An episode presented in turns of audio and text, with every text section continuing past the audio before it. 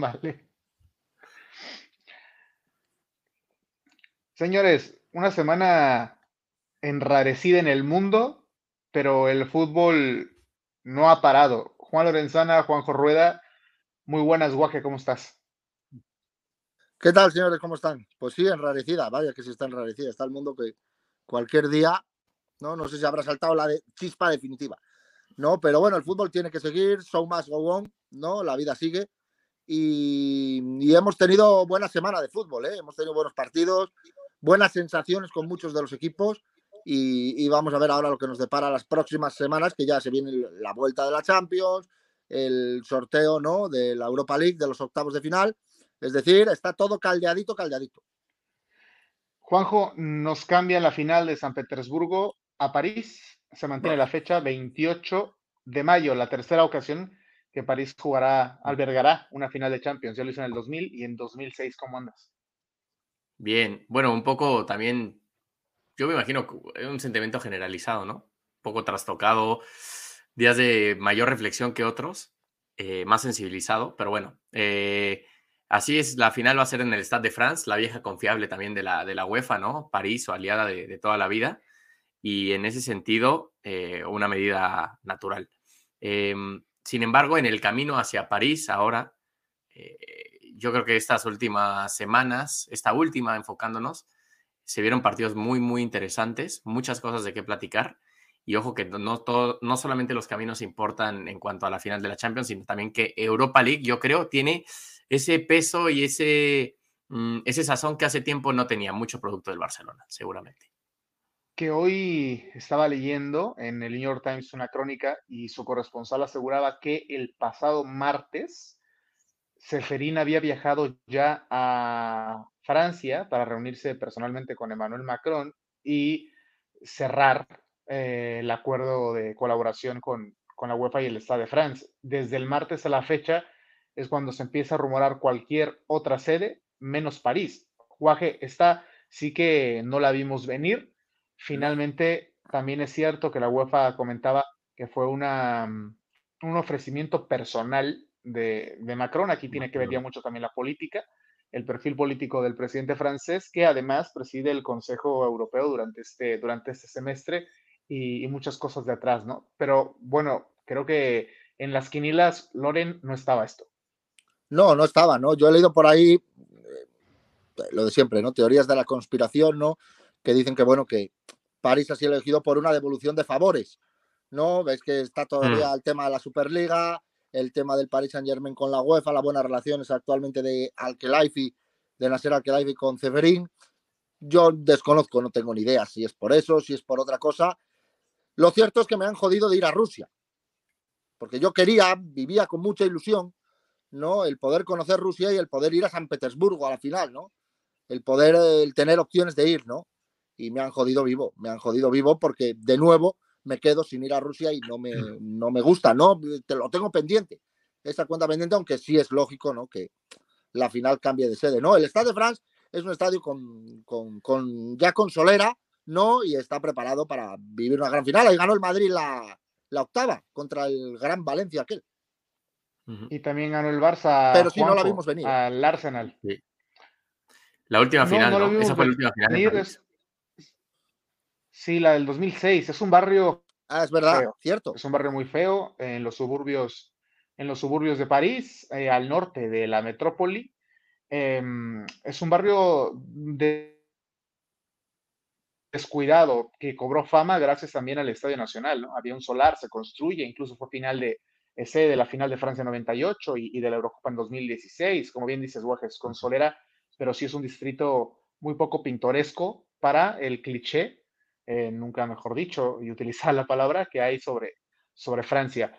Eh, clichés también ha habido sobre el Fútbol Club Barcelona, sobre si este Barça algún día podrá emular la perfección que alcanzó el de, el Pep Guardiola. Esta semana, creo, Juanjo, que vimos una de las mejores versiones, si no es que la mejor, desde la llegada de, de Xavi Hernández. Totalmente de acuerdo. Eh, producto del orden que ha impuesto el, el entrenador Blaugrana, que evidentemente ha marcado un camino, que se ha tardado más o menos tiempo, pero hay un camino a seguir y que los propios futbolistas también se contagian de que llegó em, realmente pólvora para, para poder eh, ponerle cara al resto de la temporada. Lo decía Gerard Piqué incluso terminando el partido, ¿no? Que ahora sí se sentían ese peligro que podían ocasionar en ataque.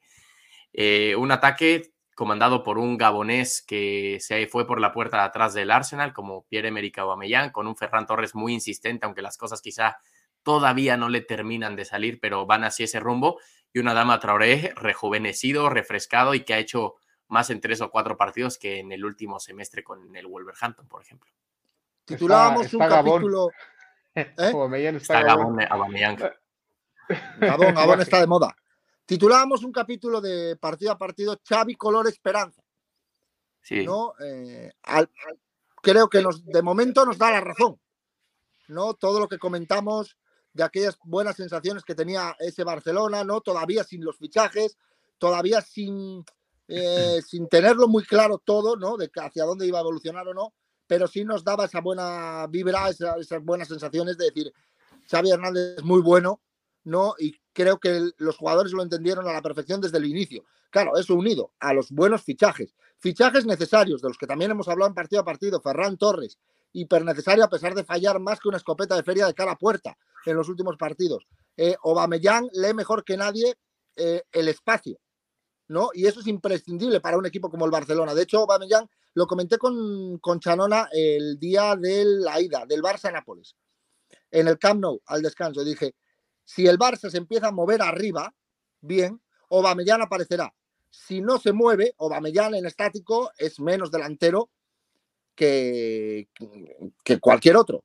No, Aubameyang necesita espacio y eso lo tuvo, lo está teniendo por la movilidad también del equipo y se ve claramente la, el toque de Xavi Hernández, que aparte yo cada vez que hablas que me lo creo, es que me lo creo. Es que mm, Xavi Hernández mm, no sé a dónde llegará, no sé a dónde le dejarán llegar, pero a mí me parece muy bueno, muy bueno. Un fenómeno al que hay que dejar trabajar.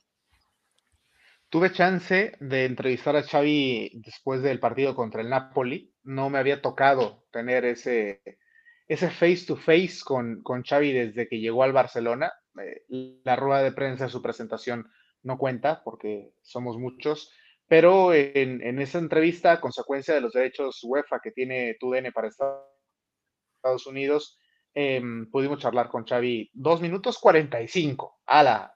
Y lo cronometró y todo. Eh, yo reafirmé, no, porque subieron la cápsula Twitter y ahí vi la duración. o sea, eh, por, eso, por eso me enteré. Em, y, yo coincido, refuerzo, ¿no? La,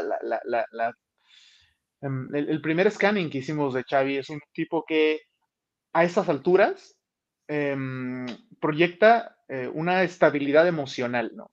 Eh, hemos visto la, evolución que ha tenido también Xavi como mm, e, en su discurso.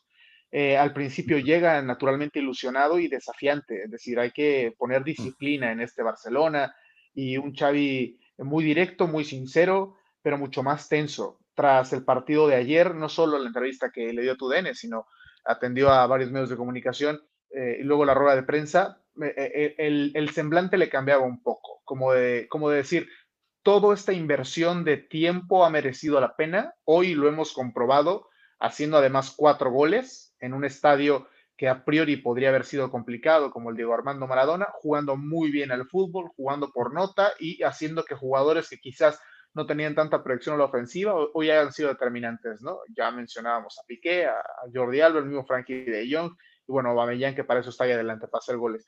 Em, creo que este Barça, a este ritmo, no solamente se va a clasificar para la Champions en la liga dentro de los primeros cuatro, sino que tiene muchas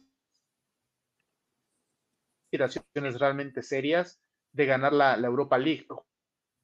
Juanjo, le toca el Galatasaray Dotario visitar em, Turquía, Estambul, eh, al Galatasaray podría quizás eh, imponer, pero em, ya no son tiempos de bengalas y, ambientes tensos en el nuevo estado del Galatasaray, en el, en el Entonces, por lo consiguiente, eh, el Barça tiene todo de cara también para un equipo, el Galatasaray, que hoy está eh, volando muy, muy bajo en la Liga Premier de Turquía.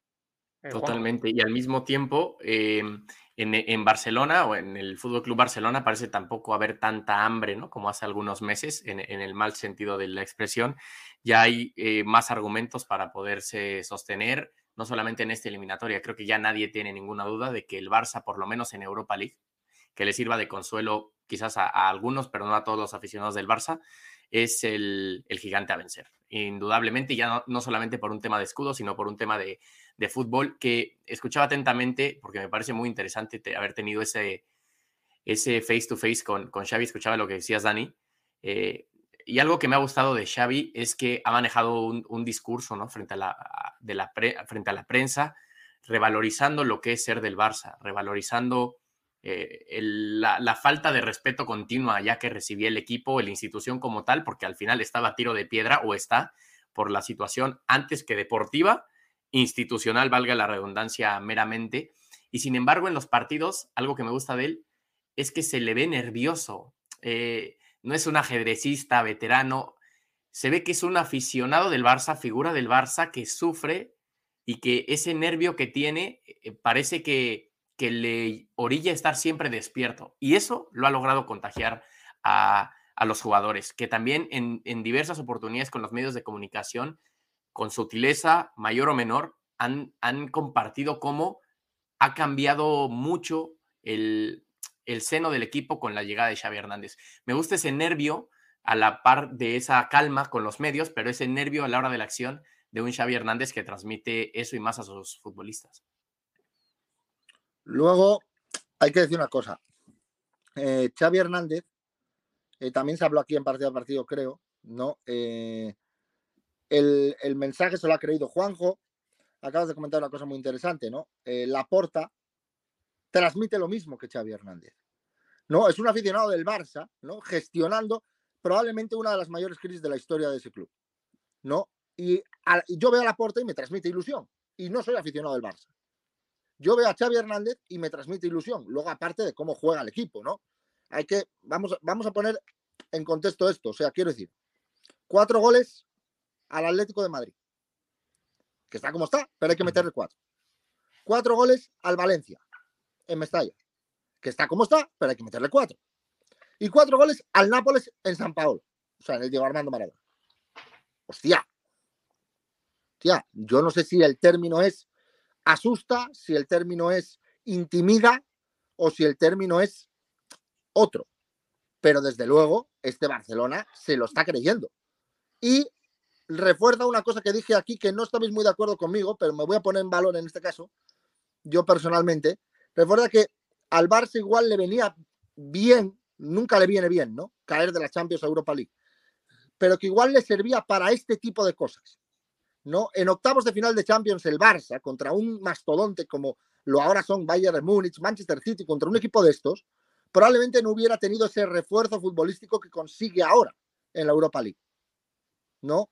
Y creo que eso también le viene muy bien. Es cierto que todo aficionado al Barça diría, no, en octavos de Champions y competimos. Ya, pero no es lo mismo competir, con todos los respetos, contra el Nápoles que contra el Bayern de Múnich, sin desmerecer la victoria del Fútbol Club Barcelona que me pareció grandiosa. Me parece el mejor partido del Barça en los últimos cuatro o cinco años. O sea, a nivel completo. O sea, eh, del primer minuto hasta el último, me parece el mejor partido del Barça con diferencia. Y creo que tiene muchas cosas de unas épocas anteriores gloriosas, ¿no?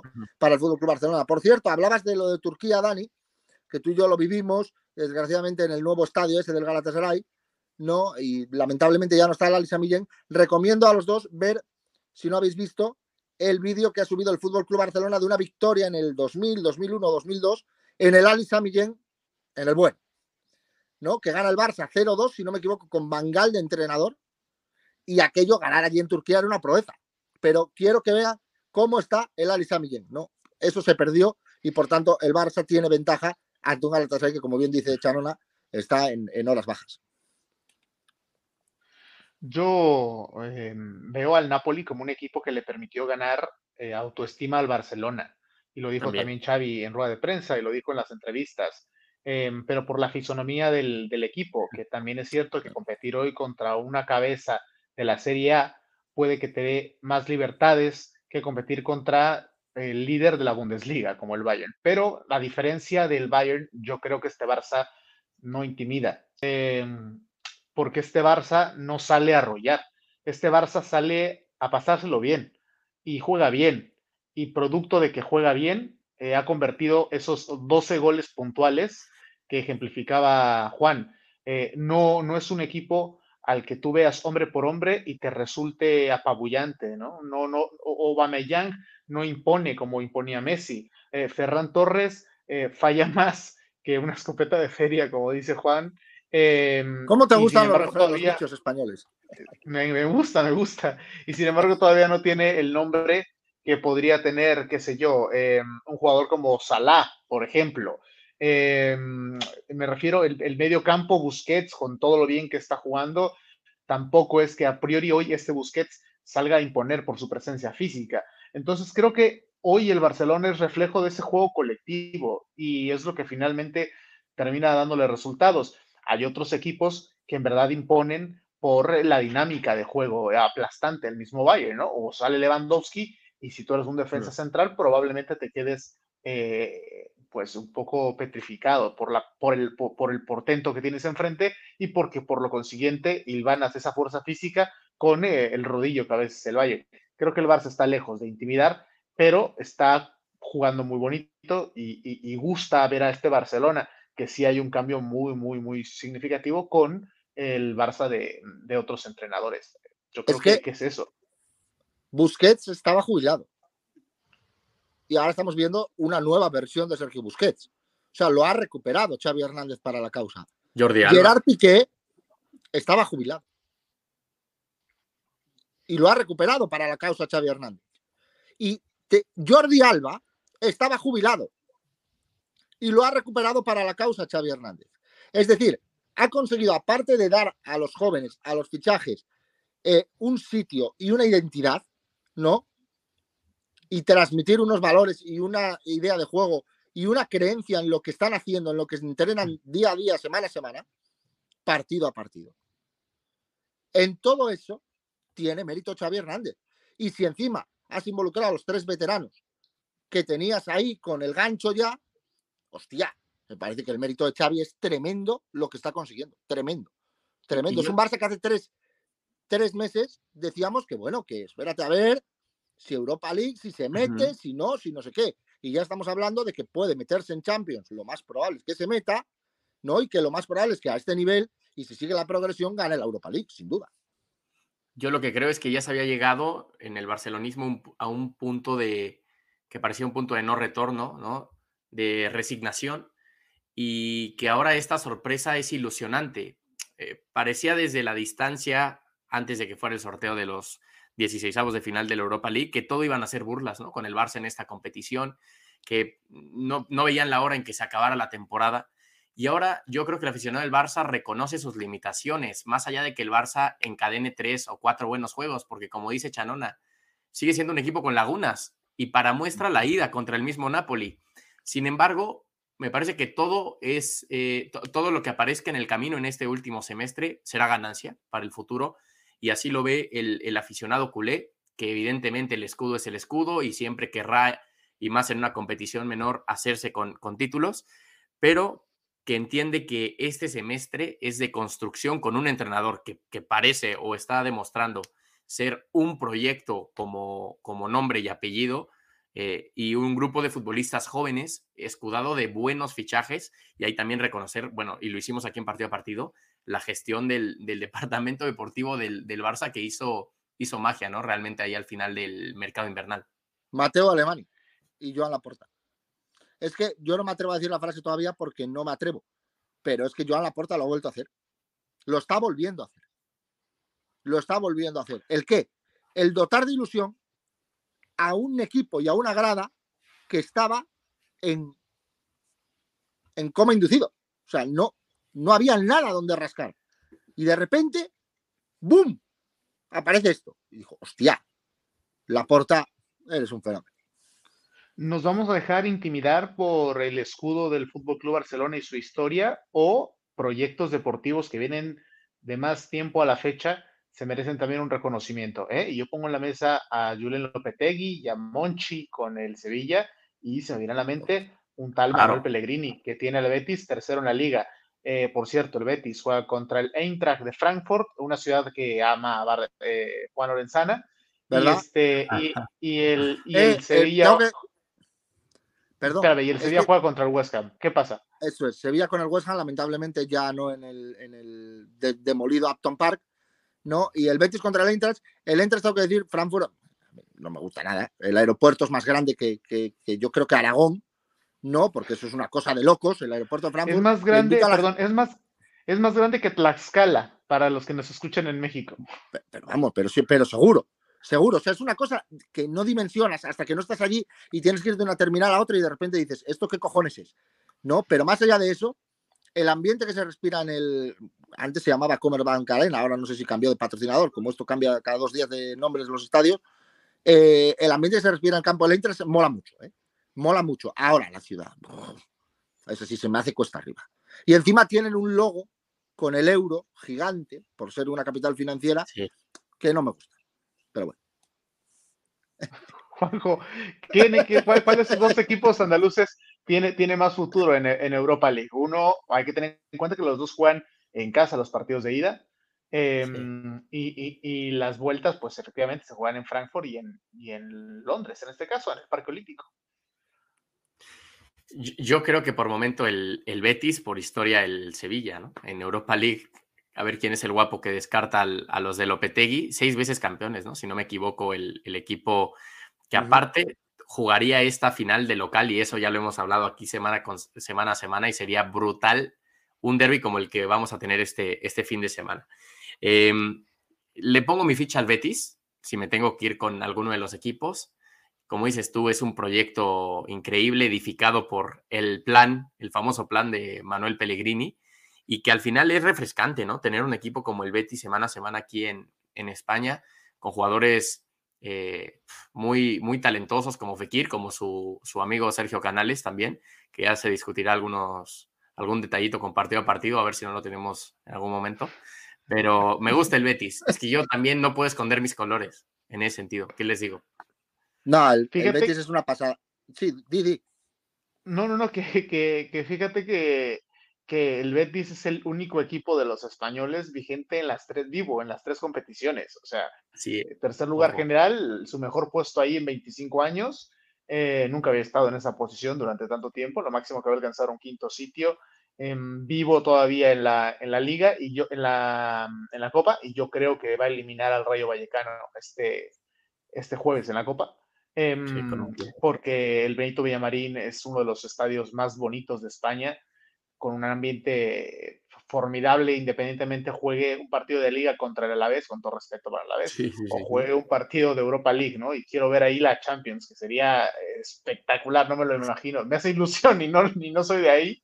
Eh, ¿Qué pasa? No, la última vez que el Betis jugó la Champions, la juega, juega, le toca al Chelsea, ¿no? En fase de grupos, creo.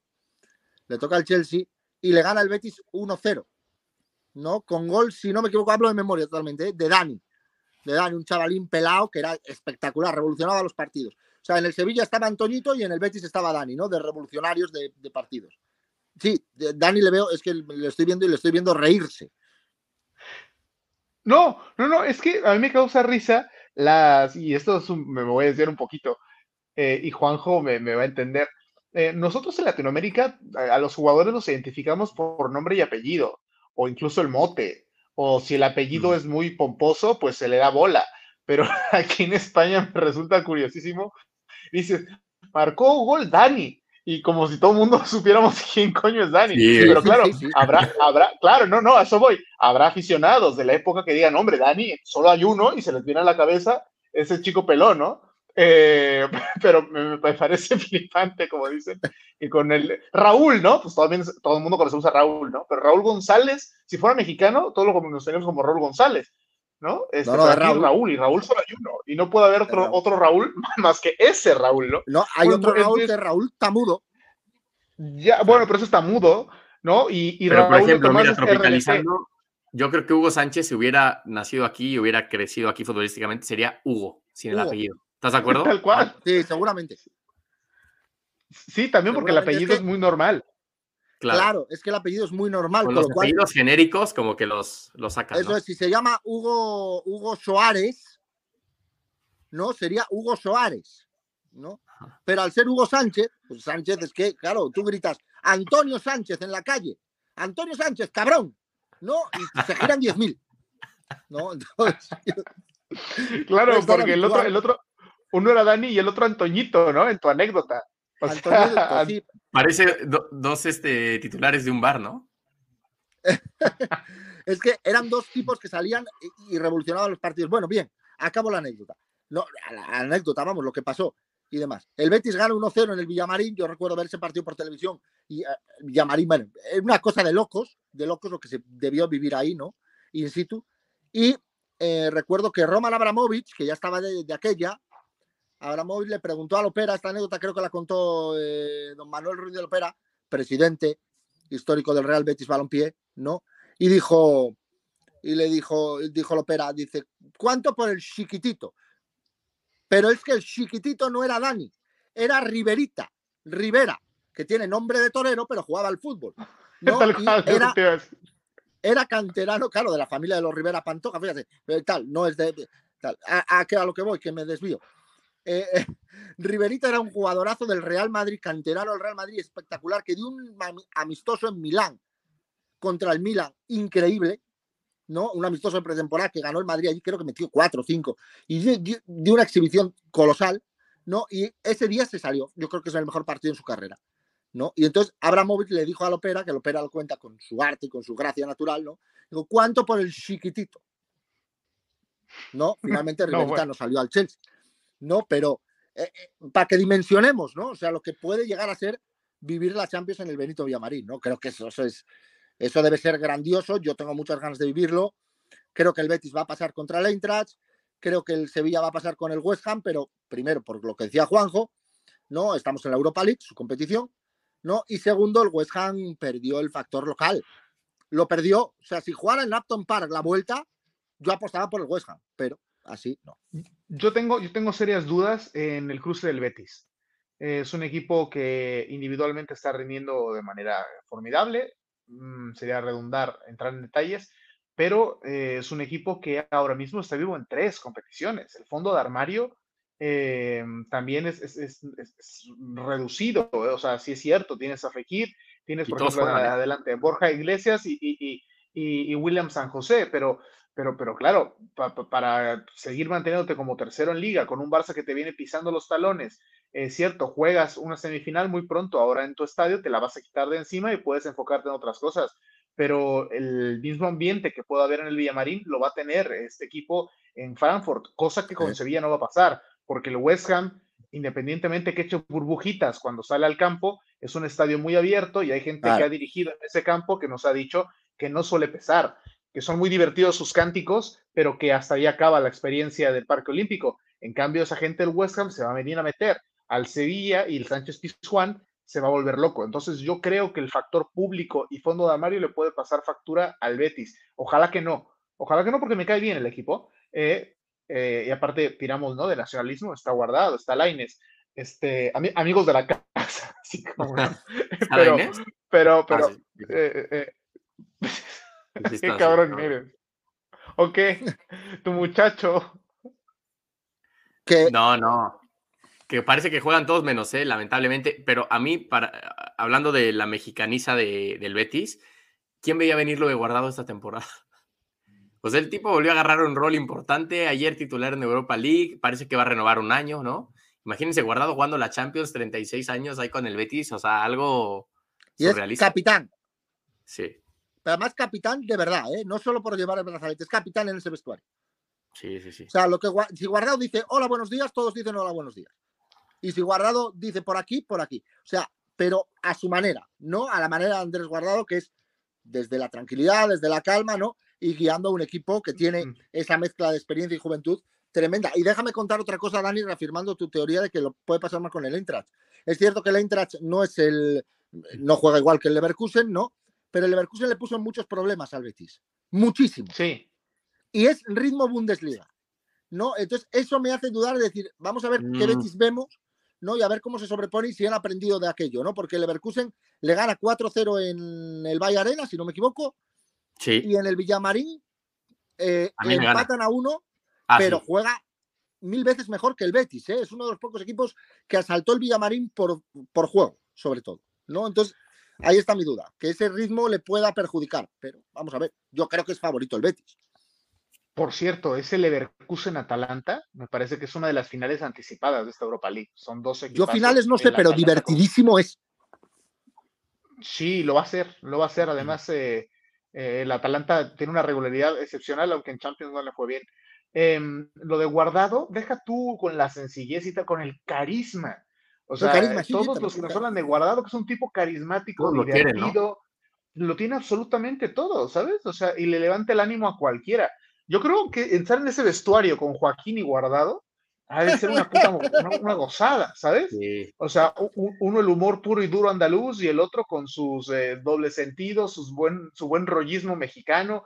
Me- Me parece que, que- que por eso alimentan esos dos eh, las, las capitanías del Betis, que también la complementa Sergio Canales. Es Em, un pero a mí no me extraña, Juanjo. Sí, sí, sí. A mí no me extraña, Juanjo, tanto lo de Guardado, porque mm, eh, al, al Betis no lo seguimos desde que llegó Lainez, ¿no? Entonces, eh, Guardado se ha consolidado en el Betis. Lo que ha hecho Guardado en el fútbol eh, español con el Betis es eh, excepcional en toda la en toda De acuerdo, de regla. acuerdo. Eh, se, ha, se ha ganado el, el- el aplauso del Benito Villamarín. Eh, Juan domina mucho más este tema factor público, lo que representa ganarte la pal- la- la- el aplauso del Villamarín y el respeto del Villamarín. Una de las plazas más difíciles de España y de Europa.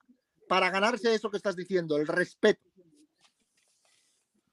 más de 150 partidos con esa camiseta eh, y, y- y sería, por- bueno, yo creo que muy loable, ¿no? Que pudiera retirarse eh, jugando Champions, pero a lo que voy es que a mí no me sorprende Guardado con el Betis, como tampoco me sorprende Héctor Herrera con el Atleti. O sea, el partidazo que dio Herrera frente al Manchester United con, con Dogby allí, todo el mundo, eh, los detractores de Guardado y de Herrera calladitos, ¿eh?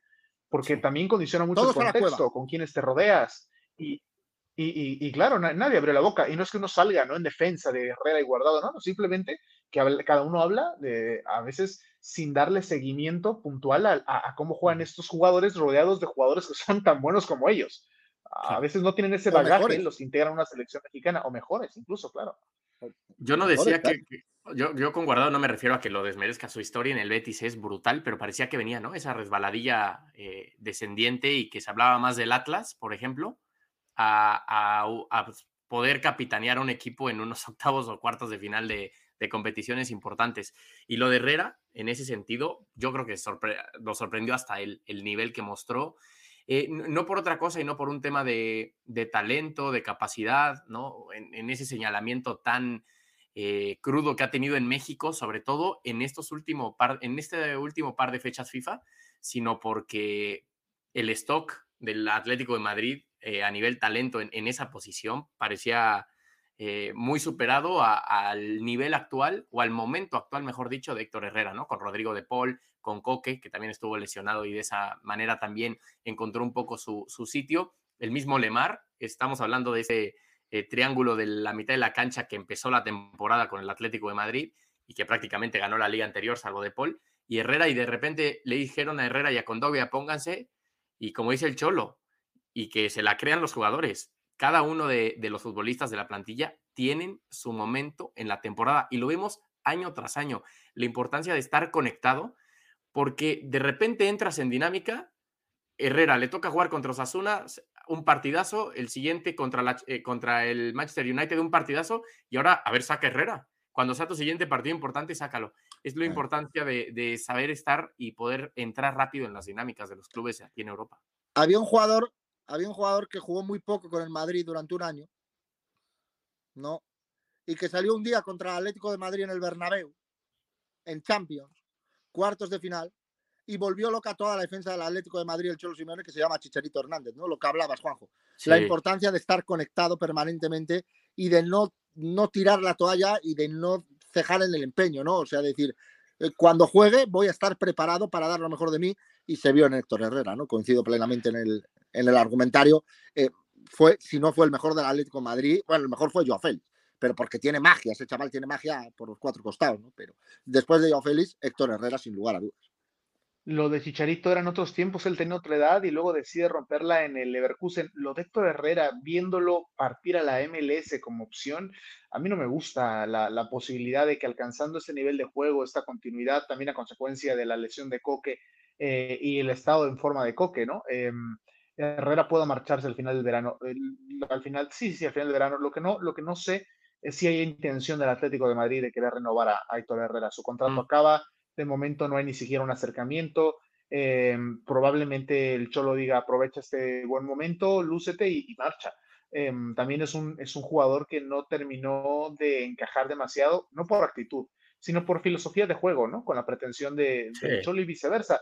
Pero tiene el respeto del Cholo. Sin embargo, el Cholo también entiende que, que, que, no, que no es el perfil de jugador para hacer lo que el Cholo quiere en muchos momentos del partido y sin embargo lo ha usado y, le ha dado esa continuidad. Pero, y tiene un determinado lugar ganado en el fútbol europeo, ¿no, Dani? También, o sea. Sí, por lo que hizo en Portugal, por lo que hizo en Portugal, pero a mí me gustaría ver a Herrera eh, jugándosela en verano a conseguir un equipo en, Europa, quizás como su último tren, pero claro. Eh, está para jugar. Al, a, Houston. Claro, está para jugar en Europa todavía. Está, eh, está a un nivel para jugar en Europa todavía. Yo me encantaría, yo, hablando, así como hablamos de equipo, de varios equipos en este capítulo, Héctor Herrera al Betis le vendría muy bien. Por ejemplo, ¿eh? Por ejemplo, para lo que quiere el Betis, al Betis le vendría muy bien Héctor Herrera. Por poner ejemplo. Para tener un hombre más de rotaciones de centro del campo espectacular que ya tienen, ¿no? ¿A quién, Juanjo? Yo decía el Valencia. O sea, como que yo creo que Héctor Herrera está para el nivel de Europa, pero quizá ya no está al, al nivel del Atlético de Madrid y sin desmerecerlo. Un pasito atrás, ¿no? Un equipo de, de una línea por detrás en, en, la pirámide del fútbol europeo, como el Valencia, podría, podría encajar. O que vuelva al Porto. Lo que pasa es que el Valencia es una plaza que, uff, sí. a día de hoy. Y, y, encima si sigue Bordalás, ¿eh? O sea, como, si es fichaje de Bordalás, va a jugar. Si no, no. O sea, La última y nos vamos. Em, nunca se dice. Se dice la penúltima y nos vamos. ¿Por? Porque siempre se ha dicho la penúltima, porque nunca puede saber cuándo va a ser la última. Porque hay que tocar madera, que no es la última. Ah, bueno. La penúltima vale. Después de, esta cátedra de, jerga eh, castiza, la penúltima y nos vamos. Entonces, em, a ver, la otra semana seguramente retomaremos un capítulo de partido a partido pero es una semana decisiva para la Copa del Rey, el Betis. Finalmente, señores, el Betis, ¿lo vemos en la final? ¿Sí o no? Sí. ¿Y, el, ¿Y el rayito se desmorona a partir de perder la semifinal? No, ya está desmoronado. Ya se nos está cayendo. Sí, Fue bonito mientras duró. Es que el rayo ya empezó a caer. O sea, es lógico, es lógico y normal. O sea, los milagros. Claro. O sea, quiero decir, ir ahora hace milagros, porque es un pedazo técnico y acabará entrenando al Atlético de Bilbao y acabará haciendo virguerías con ese equipo, ¿no? Pero, pero los o sea, quiero decir, lo del Rayo en Champions fue muy bonito mientras duró, pero es obvio que no tiene ni plantilla ni, ni, profundidad para aguantar ahí toda la temporada y ya hemos visto que está cayendo. Yo creo que eh, más allá de que le pueda quedar una última bala intentándolo a todos sí o sí eh, en esta semifinal, yo creo que el Betis pasa porque el Betis está tan fuerte que, es que no le hace sombra a nadie al Betis. Es el equipo que mejor juega de España. Perfecto. Hasta el siguiente partido partido entonces. Oye, oye, oye. oye. ¿Qué? ¿Pero y el Valencia Atlético de Bilbao? ¿De qué hablas? De la Copa. a ver, oh, ya lo sé, pero por Dios. Claro, Yo creo que el Atlético. no, pero tú has dicho, eh, tú has dicho, y eh, es, semana de Copa del Rey, seguramente hay otro capítulo del partido a partido, menciona el Betty Rayo y se va. ya. Y también al Atlético que viene como tren, oye. Claro, encima eso, no le dan ni el reconocimiento. Al, Está bien que no hay ningún vasco aquí dentro de, los, tres. Ahí los, a ver, Athletic Club de Bilbao contra eh, Betis, la final de Copa del Rey. ¿Estamos? Ojalá, ojalá. Ojalá. Lo que pasa que yo tengo ganas de ver al Athletic Club campeón de Copa y contra el Betis Es que el Betis me tira mucho. hostia. Qué bonita final, El Betis ¿eh? me tira mucho. ¿Y estadio? Ah. Si fueras a final. Es, el estadio es la cartuja. Ah, ¿ya? Sí, ¿Ya ya- nos quitaron la diversión de año a año elegir estadio? Ah, no, sí. avísame. El- el- la cara de, de Juanjo fue un poema, una decepción total. No puede ser que la... Yo quería llevar esa final a. Vallecas o algo así. Ah. Sería maravilloso. Bueno, Sería maravilloso que fueran Vallecas, pero todos sabemos que en el fútbol moderno eso ya no es posible. señores, gracias. No, vámonos ya. Gracias a ustedes. Chao.